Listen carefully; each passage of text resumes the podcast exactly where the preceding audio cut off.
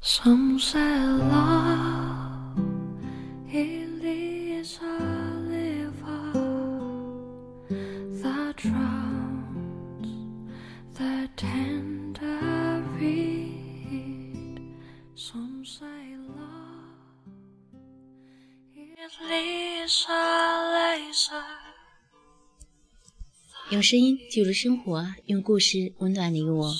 大家晚上好，这里依然是荔枝 FM 幺八零零三六，我想对你说电台，我是你们的主播佳宇，欢迎分享你的故事和心情，佳宇愿愿意帮你转达你想对他说的话。今天我将带领大家继续读一本叔本华大师的精华人生的智慧。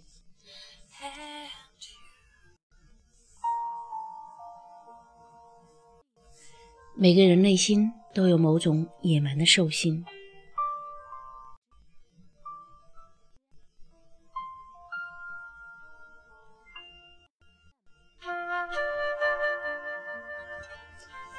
在骨子里头，人就是丑陋、野蛮的动物。我们所见到的人，只是被绑上了绳索，被驯服了。这种情形就叫做文明教化。我们看见人们偶尔爆发其本性时，会感到震惊；一旦解除了法律秩序的束缚，一旦出现了无政府状态，人就会显出原本的样子。在残忍无情方面，人是丝毫不亚于老虎。每个人的内在都有一个巨大的自我，他轻而易举就能够挣脱法律的束缚。我们透过日常生活中的小事情，就可以随时看到这种情形；而在大事上的表现，则由历史的书每每一页告诉我们。以人性中这种无限的自我结伴而行的，还有我们每一个人心中多多少少都有的憎恨、愤怒、嫉妒、怨恨和恶意。这些憎恨、愤怒、嫉妒、怨恨和恶意都郁积在胸中，就像储存毒蛇牙齿里的毒液，时机一到，它就会喷而发出。到了这个时候，人就是一个挣脱了镣铐、肆无忌惮的咆哮发作的魔鬼。如果没有适宜的机会发作一番，那到最后就只能抓住最微小的机会。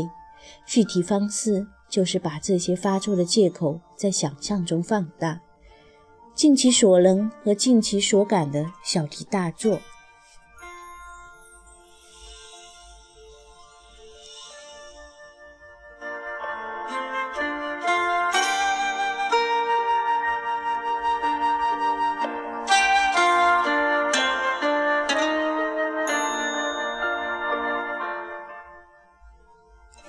动物并不纯粹为了折磨而折磨其猎食的对象，但人却经常这样做，而正是这一点构成了人的魔鬼特性。这比纯粹的动物性还要恶劣许多。每个人的内心都确实有种某种野蛮的兽性，有机会他就会张武张牙舞爪，肆意咆哮，就会伤害他人。甚至会毁灭那些妨碍自己发威作恶的人。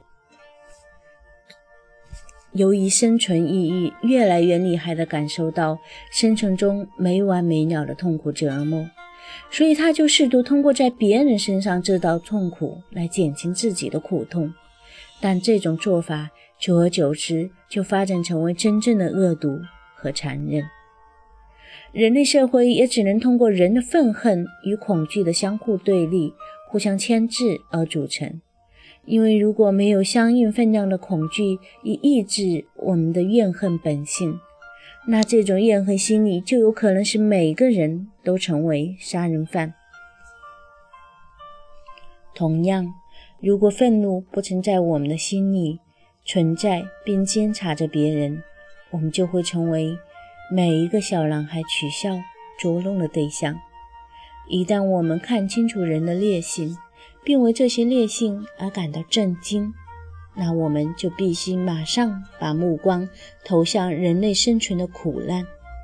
对后后者感到惊愕的话，则又必须回头审视人的劣性。